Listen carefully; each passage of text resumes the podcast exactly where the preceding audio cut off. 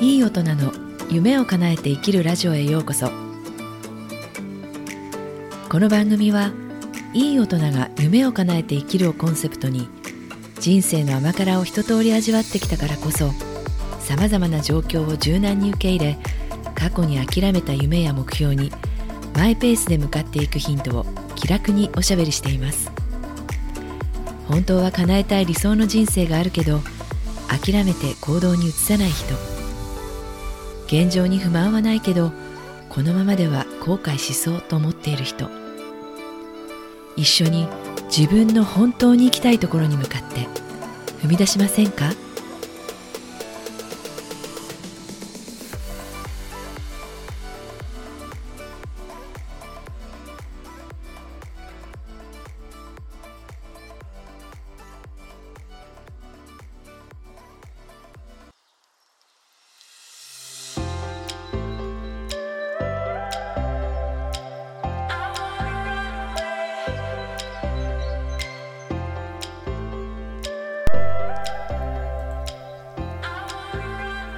こんにちは。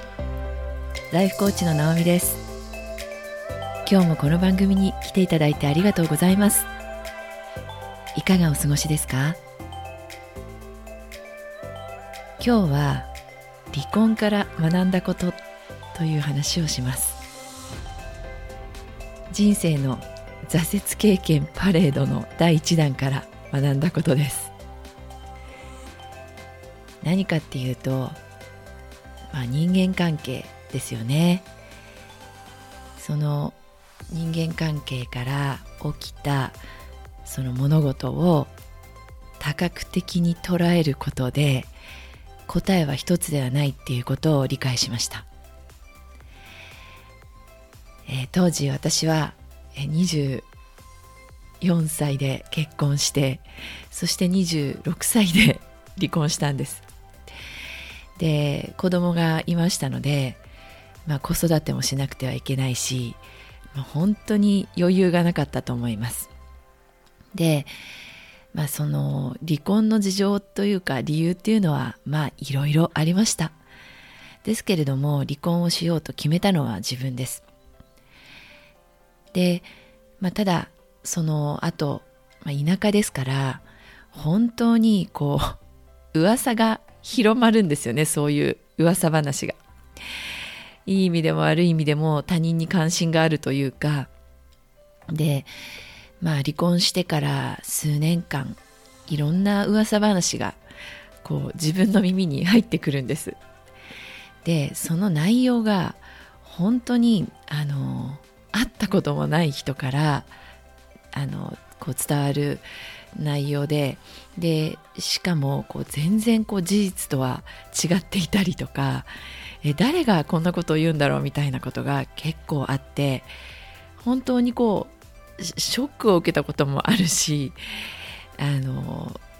こうもう腹が立ったこともあったしいろいろあったんですね。でただまあこうそうしていくことでだんだんそういうのが増えてきたら もう慣れてきて そういうことに。であの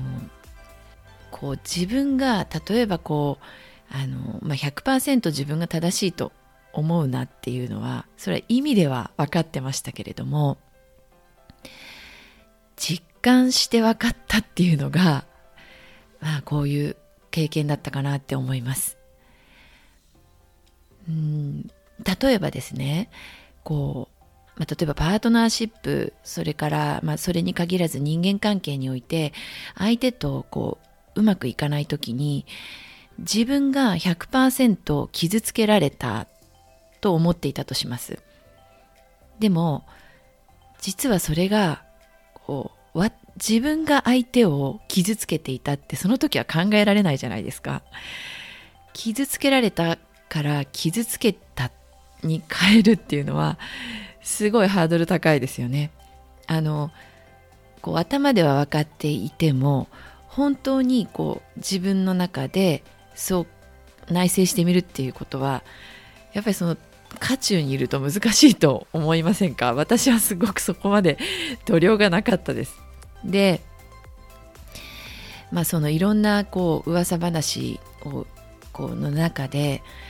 こう私は結局その自分の周りには家族とか身近なこうにん人間関係があるわけじゃないですか。でその時にやっぱりあの、まあ、私の側というか、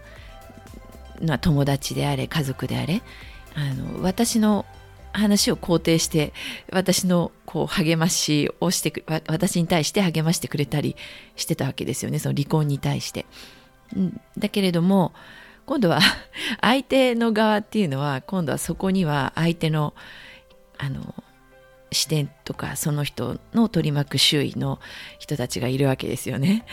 なのでまあ大体ご想像の通り真逆のあのこういろんなものがこう耳に入ってくるわけですね。で私は、まあ、その時こういろんなことを経験してそのいろんな噂話に触れたり あの一喜一憂したりしている中であなんかこう、まあ、自分を励ましてくれたりする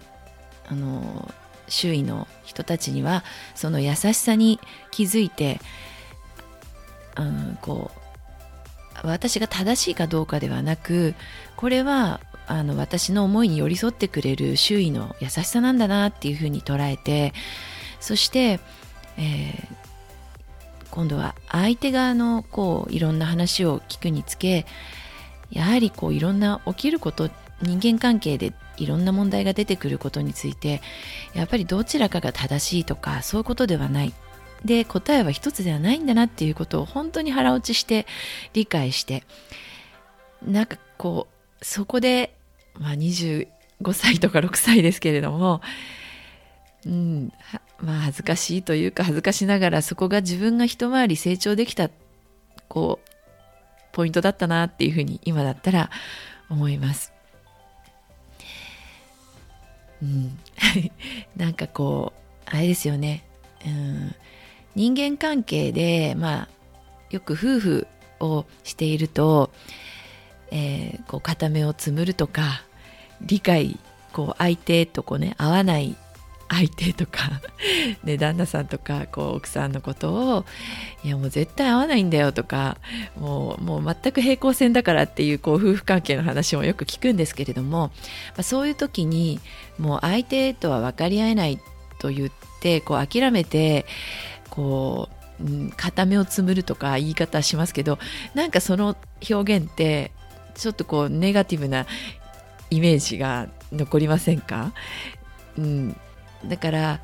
その答えは一つではない。人間関係においてやっぱりこういろんな捉え方があの、まあ、コミュニケーションを取るにしてもあの相手には相手の見えてる世界っていうのがあの、まあ、今となれば私も心理学とか 学んでそういうことをまたさらに理解しやすいなっていうふうに思うんですけれどもあのこうもうその人間関係においても起きてる事柄においてもこう多面的に捉えることで答えは一つではないっていうことを理解するメリットって何かなっていうふうに捉えてみるのがもういいのかなって思ったんですね。そうすることでこう一旦相こう合わ合わない相手とか考え方が全然違うなっていう思いあのかあの印象を受ける相手を一度受け止めてみてでその人のあのが何を言おうとしてるのかなっていうふうに聞いてみることで実はあの選択肢が増えるというか答えは一つではないっていうことなので選択肢が増えるから当然アイデアとか可能性も広がるしはい。なのでこう同じ人間関係のそのねパートナーシップにおいてもあのこうもう言っても話し合っても平行線だからもう諦めてるっていう捉え方もこれも一つの方法だと思うんですけれどもなんかこうあえて面白がって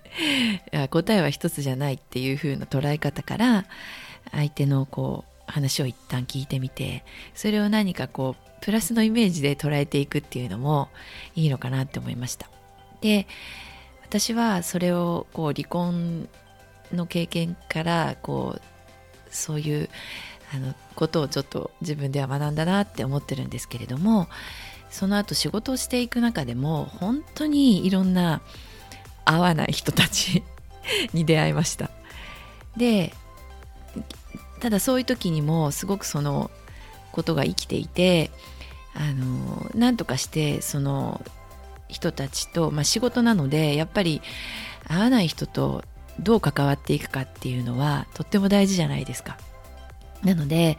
そういう時のヒントにもなったかなって思います。うん、そして結果楽しいですよね。まああの合わないと思ってたけれども実際いろいろこうそういう気持ちで飛び込んで、まあ、相手の懐に入るっていうんですかねこうしていくと意外とあの話が弾んでしまうこともあったり、うん、敵だと思っていた人が実はあのうん、なんか妙なところで共通点があったりとかして私自身は人間関係がこう広がりましたね。うん、であのこう、まあ、柔軟柔軟に人と付き合っていくこうあのまあうん方法もこうあの身についたというかそういうこともあって、まあ、人間関係も広がればそれだけ仕事もやりやすくなるし、うん、楽しんだりこうあのできる仲間も増える増えますよね。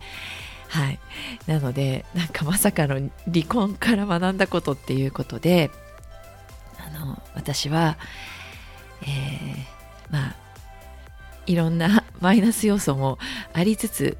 でも物事を多角的に捉えることで答えは一つではないっていうことを理解したっていう話でした。うん、でもまあ夫婦生活っていうのは私、えー、長い夫婦生活っていうのは経験していないので、うんと、もしこれを聞いてくださっている方が夫婦長い生活していたらこんそんなうまくいかないよとか いろいろご意見もあるかと思いますのでそういう方はまたなんかあの感想があったら聞かせてほしいなって思います。はい。では今日は、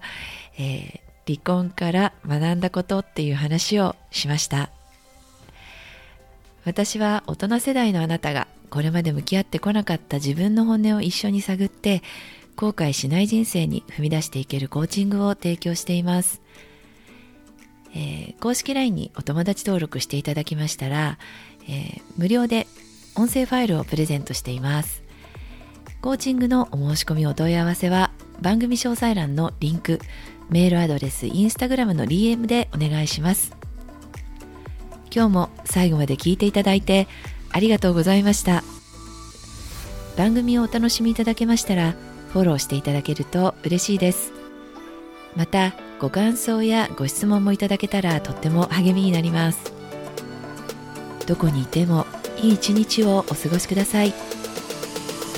それではまた。